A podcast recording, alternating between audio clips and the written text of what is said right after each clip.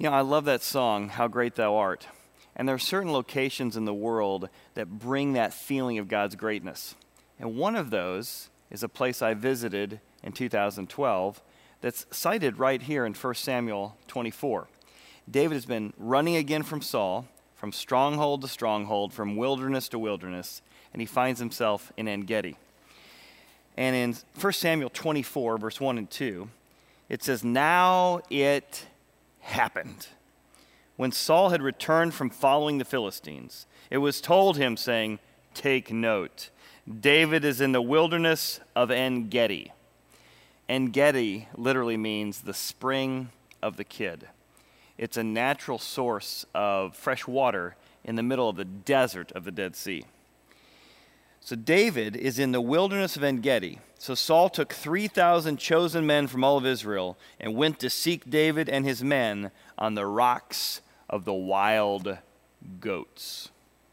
Why in the world is this area with these views called the Son of the Spring and the area of the wild goats? Let me show you. Here's some pictures from that area in En Gedi. These goats are actually known as the ibex. And these ibex have natural suction cups on their feet. They can literally run up and straight down a mountainside. They look a little bit like deer to us. They're kind of a mixture between deer and goats. And they can walk on the steepest ledges up and down, even when they're newborns. In fact, the parents will help them learn how to walk up these mountains. And David is here in this location seeing these wild goats walking up and down the jagged edges and thinking to himself, God, that's what I need. I am walking some jagged edges in my life with King Saul hunting me, Philistines after me. I need the same kind of suction cup feet to walk along the challenging edges of life, just like those ibex. And the ibex are drawn to this area where En Gedi, where David would have seen them because of the natural spring water, the natural waterfalls. So again, picture David. David is in En Gedi. He sees all these wild goats around him, these incredible features of rock with God's beauty all around him, and these animals willing and able to run straight down and straight up vertical, jagged rocks. And at one level, you and I would say, Oh God, please flatten the rocks in my life. No more jagged rocks, no more mountains, no more challenges. But here's what David found and what we're going to find today. In En Gedi, the area of the wild goats, God won't tame the jagged rocks in our life when his real goal is to make us into wild goats. God wants us to trust Him and have the kind of feet that can handle whatever jagged rocks come our way. God's developing you and I into wild goats, the ibex. How does He do that? Well, let's look at the text together. What does it mean for God to make us into wild goats? Right? Well, look what it says. Now it happened that Saul returned from following the Philistines. Remember, Saul's been after him and the Philistines have been after him. That it was told him, saying, Take note, David is in the wilderness of En Gedi, the son of the kid, the fresh spring. Then Saul took 3,000, 3,000 chosen warriors to hunt him down, to seek David and his men in the rocks of the wild goats. All right, let me show you what this looks like, not just with stills, with some video. It's pretty amazing. If you come to this area, look at the vertical planes there. Now imagine those ibex or those goats we talked about running up and down. Beautiful waterfalls. I mean, there must be a dozen or more in this area where David and his men would be take a bath, take a shower, just drink. Oh, we've been in a desert and wilderness for so long. And that's why there's so many animals here rock badgers, ibex, they travel to this location of God's beauty and God's greatness. And this area that, in one sense, screams of God's provision is a place that David is actually caved in or walled in as 3,000 men are about to corner him here. Look what happens. So, he came to the sheepfolds by the road, where there was a cave in En Gedi. And Saul went in to attend to his needs. That's a way of saying he needs to go to the bathroom. David and his men were staying in the recesses of the cave he went into to go to the bathroom. Then the men of David said to him, Psst, this is the day. Kill him. Behold, I will deliver your enemy into your hand. This is exactly what God said he would do, that you may do to him as it seems good to you. But David arose and he secretly cut off the corner of Saul's robe. That's a pretty amazing, actually, what's going on here, because it looks like God has orchestrated a way in which David has gotten close to the king in a very vulnerable moment to kill him and finally be done with all this. And David's men are like, This is it, kill him. But David, instead of killing him, pulls out his knife, reaches forward in the darkness, and just slices off the corner of his garment. And I think he does the corner of the garment for a reason. Why is that? Let me show you.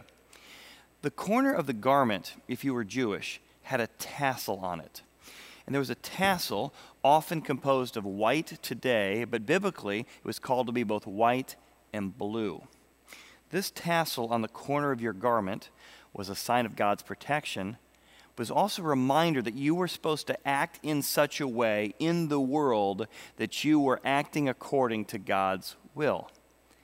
And David cuts off not just the corner because it's close, he cuts off the corner to bring it to Saul's attention. Now, let me go back to the book of Numbers and tell you why that tassel on the corner mattered. Numbers chapter 15. Speak to the children of Israel, tell them to make tassels on the corners of their garments throughout their generations, and to put a blue thread in the middle of that tassel, very specific tassel.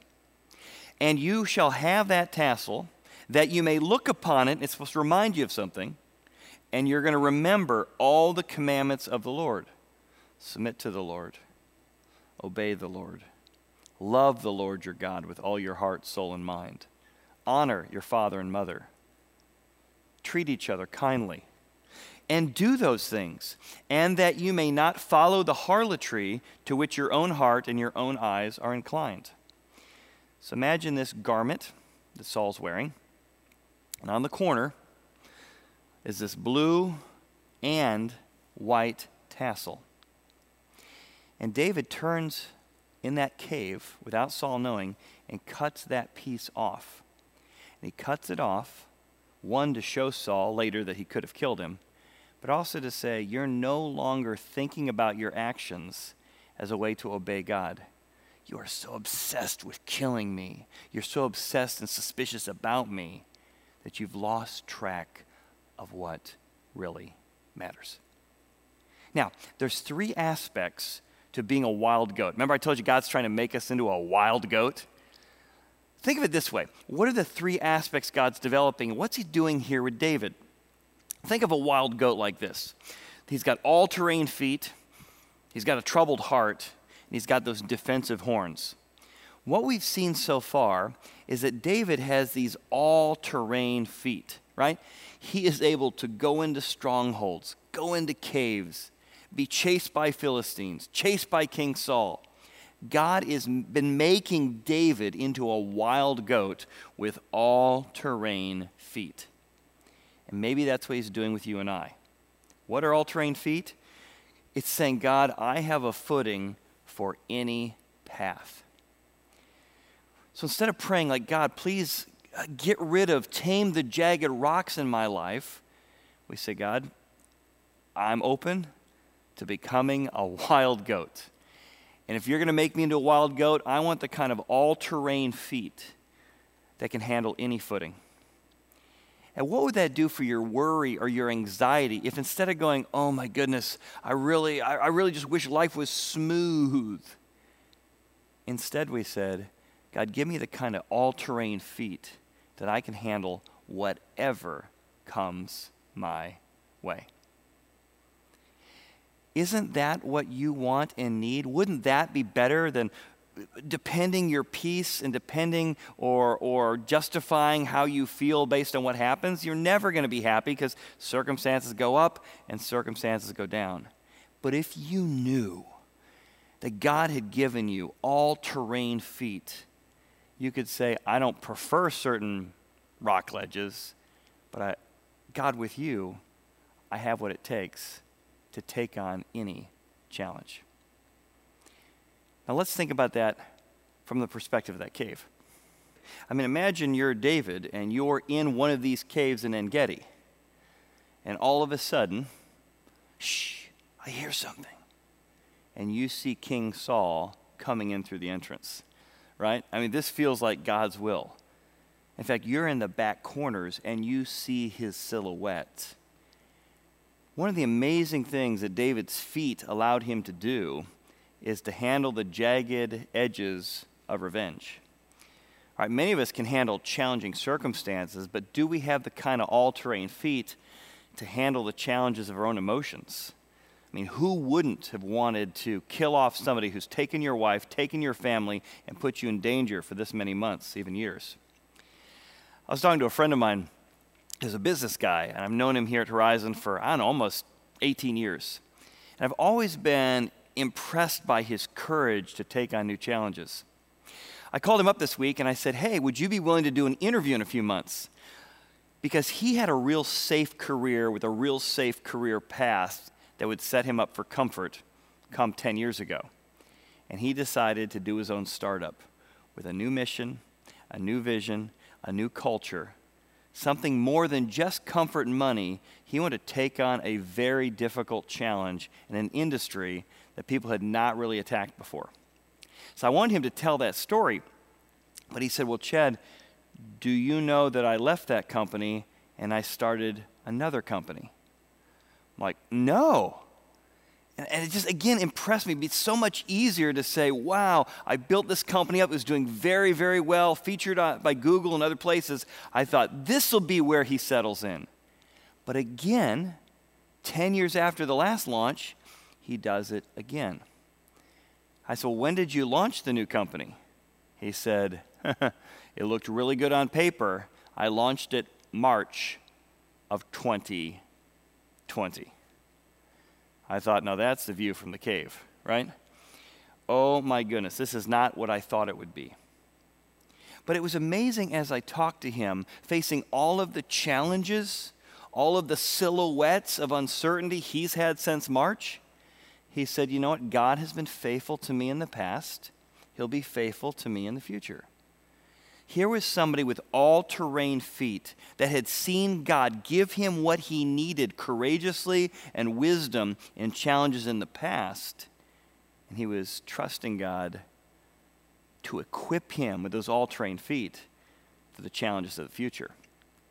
It was amazing to me in the same way that David was able to, from this cave, handle his own emotions, the jagged edges of his own emotions my friend was using the same God, the same feet God gave him to handle the emotions of worry and anxiety and uncertainty.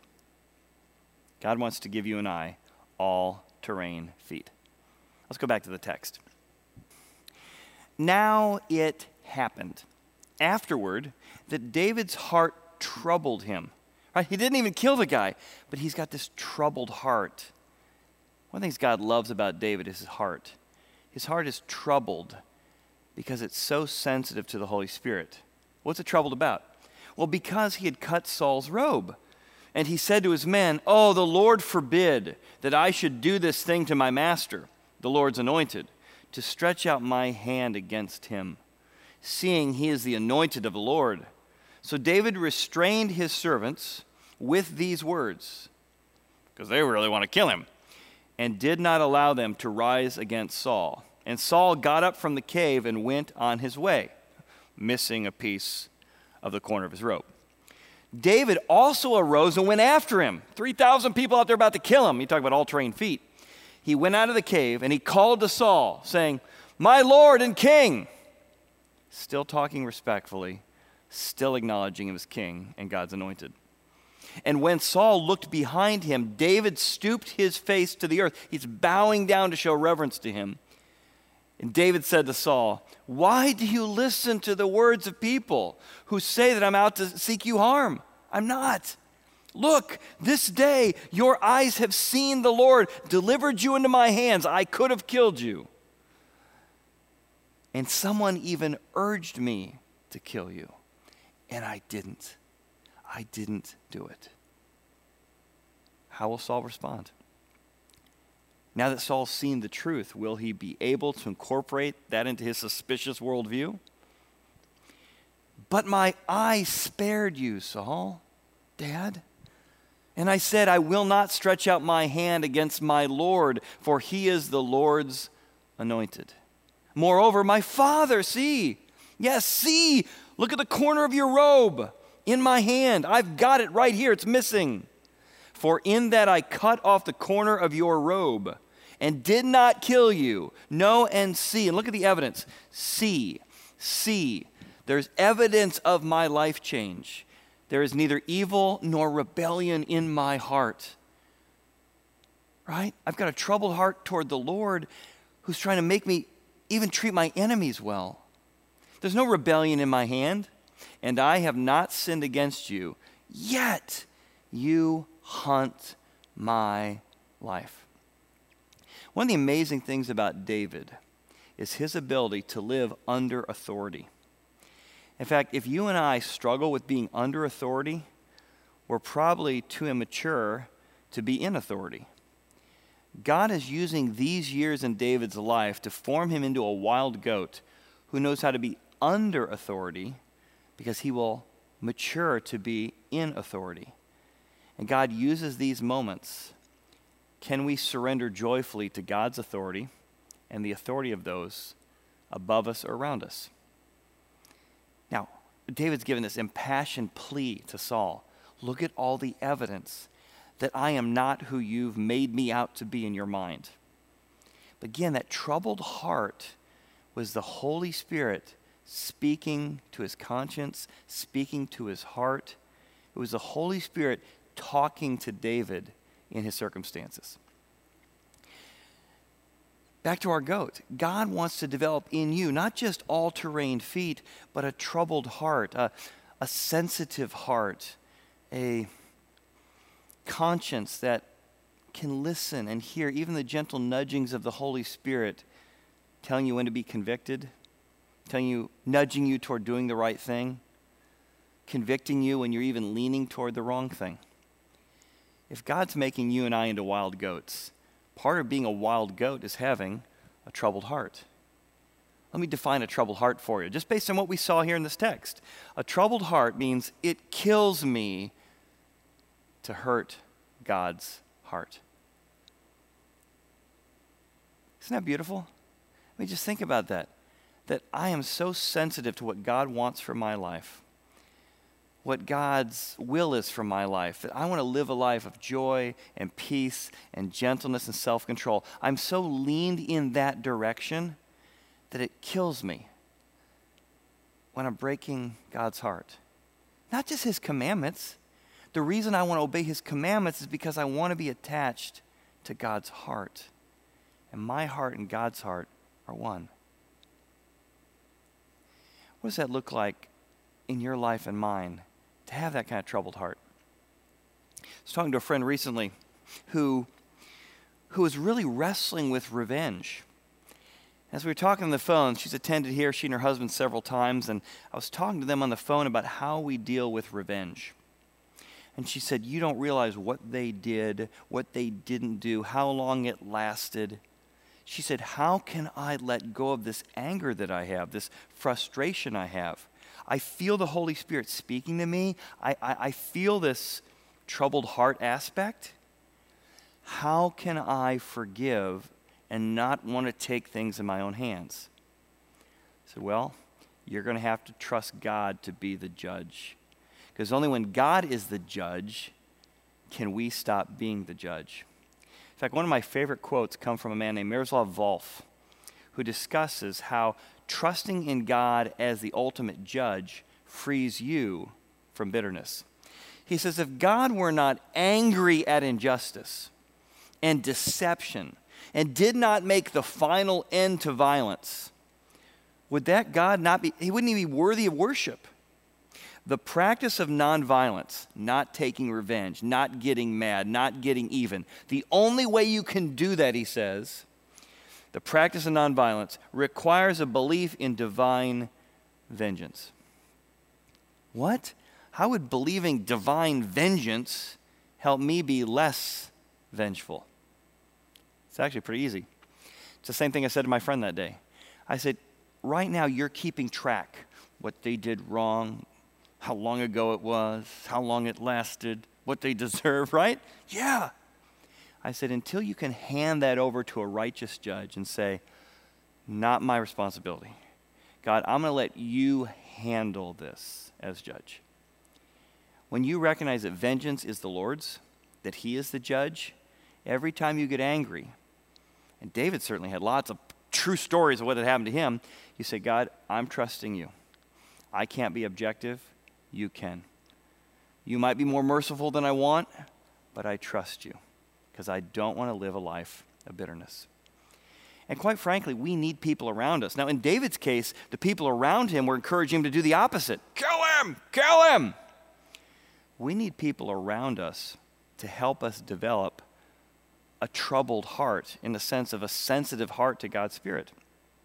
It's one of the reasons we do so many of the things we do around Horizon we know we need community to help speak into our lives.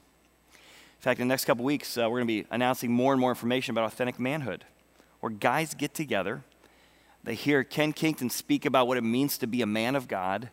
Then they get into small groups and just have guys kind of speak into each other's lives. Hey, what do you think about this? Is this the right thing to do or the wrong thing to do? And if you've never signed up for authentic manhood, and you feel like I need some help here dealing with my own emotions, whether it's anger or vengeance, or just how to navigate the challenges of life, sign up for authentic manhood so you can have the kind of voices in your life, not like David's men, encouraging you to do the wrong thing, but people can encourage you to do the right thing. Think of that quote from Miroslav. Would trusting in God's judgment help you to let go of bitterness? Or maybe you've got a high school student. We're going to be relaunching our high school ministry starting next week, August 16th, at both services, 9:15 and 10:45. And maybe your students just feel like, man, I haven't been around other students my age and, and student pastors who are trying to speak into my life to create that troubled heart, that sensitive heart to God's word and to God's voice. One of the reasons we're offering so many different ways to connect with God online services, services out in the tent, different tools like our Pathway to Prayer, personal phone calls, launching our student ministry next week, authentic manhood in small groups with men and women, is we know we all need help to be formed into wild goats. Let's go back to the text. He mentions this very thing when he's talking to Saul. Look what he says. Look how many times he mentions God versus himself and how he's able to handle this. Let the Lord judge between you and me. There it is. Let the Lord avenge me on you. My hand shall not be against you. I'm not taking justice into my own hands. That's what David says. As the proverb of the ancients say, wickedness proceeds from the wicked and I don't have a wicked heart, and I'm not going to have wickedness against you come out of me. But my hand shall not be against you. After whom has the king of Israel come out? Who are you coming after? What are you spending all this time for? Whom do you pursue? I love this. A dead dog or a flea? Therefore, let the, the Lord judge and judge between you and me and see and plead my case and deliver me out of your hand. Now, if you talked to Saul and said, Is David a, a, a big uh, problem in your life? Yes! David's like, Seriously, Saul? I'm like a flea. I'm like a little flea. I'm like a dead dog. Why are you spending so much time chasing me around? And God might say the same thing to you and I. That thing we're so angry about that somebody did to us, said about us two years ago, five years ago, the letter they wrote, the text they sent our daughter, whatever it is. Are you spending an enormous amount of emotional energy chasing a dead dog? Are you spending an awful lot of energy and emotion going after a little flea? Do you want to be free? Do you want to stop telling that story to yourself and other people? Then the secret is let God be the judge and put everything into perspective. And that doesn't mean that what happened to you was not serious and horrible and terrible. Hand it over to God. Let Him be the judge.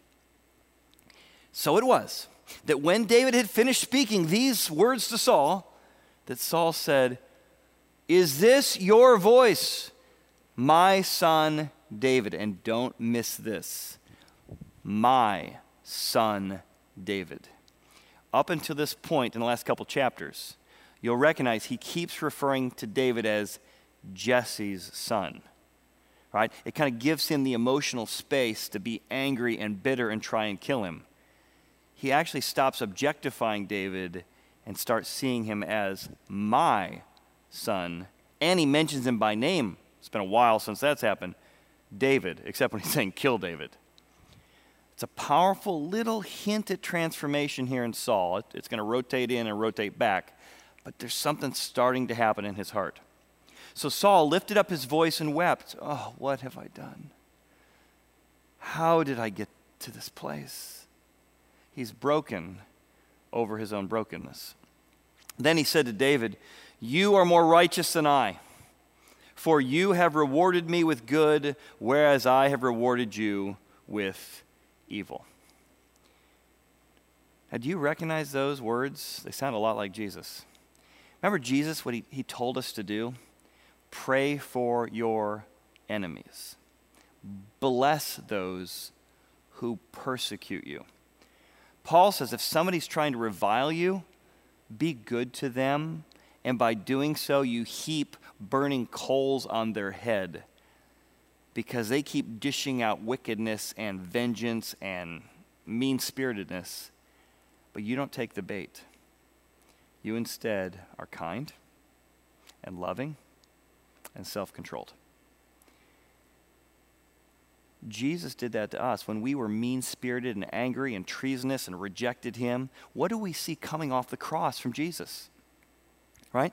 How did he treat his enemies? Just what Saul said about David. The ultimate son of David looks at his enemies, the Romans, and you and I as his spiritual enemies, and says, Father, forgive them, for they know not what they do.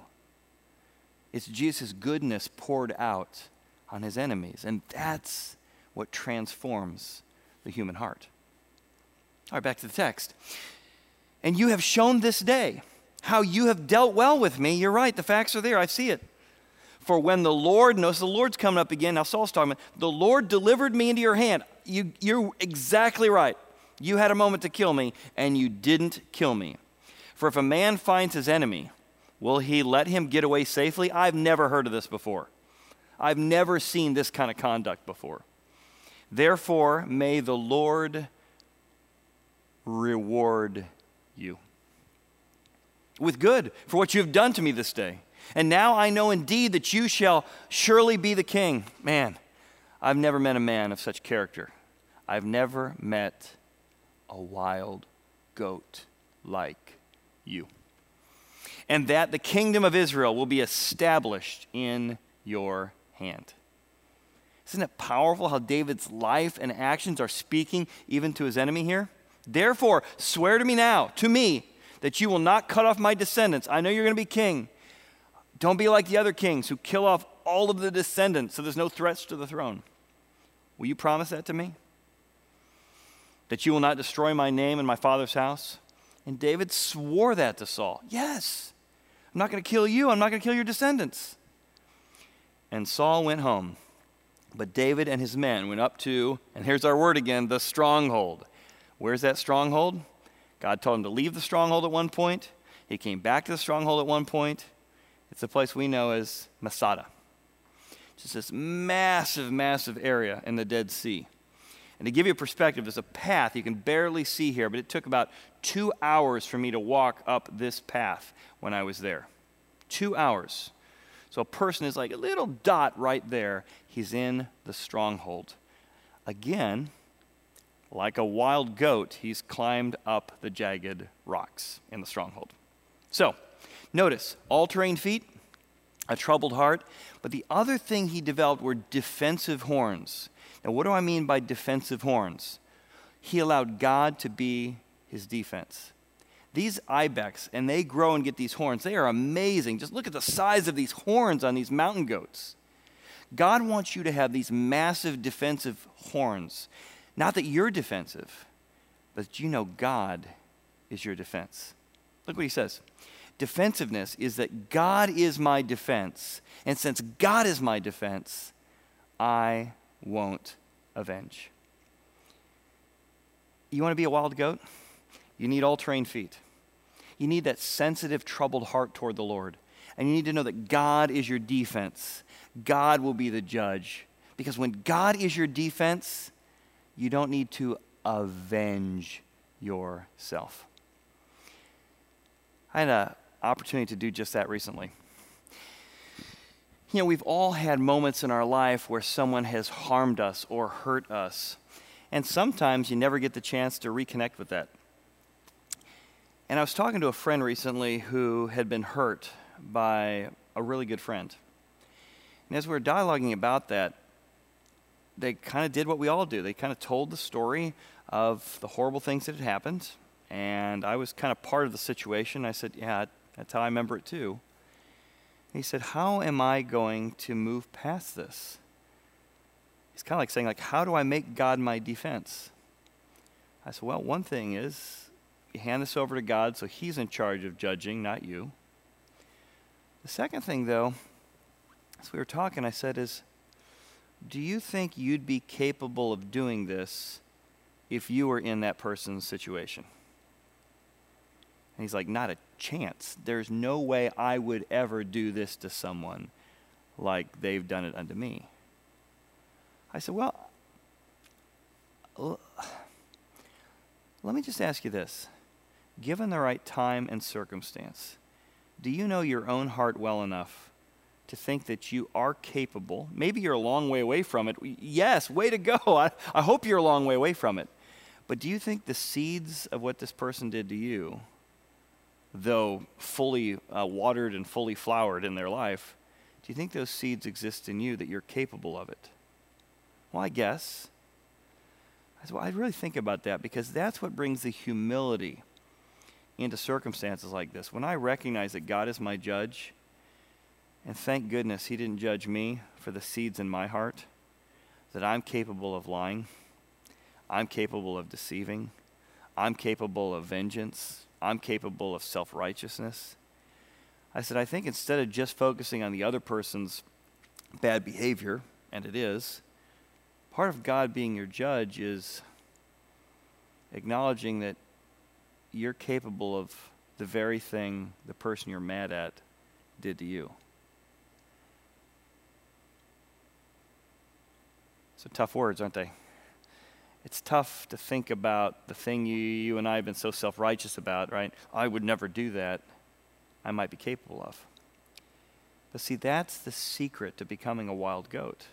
It's a secret to God being your defense, is you realize He's already defended you with His grace on the cross.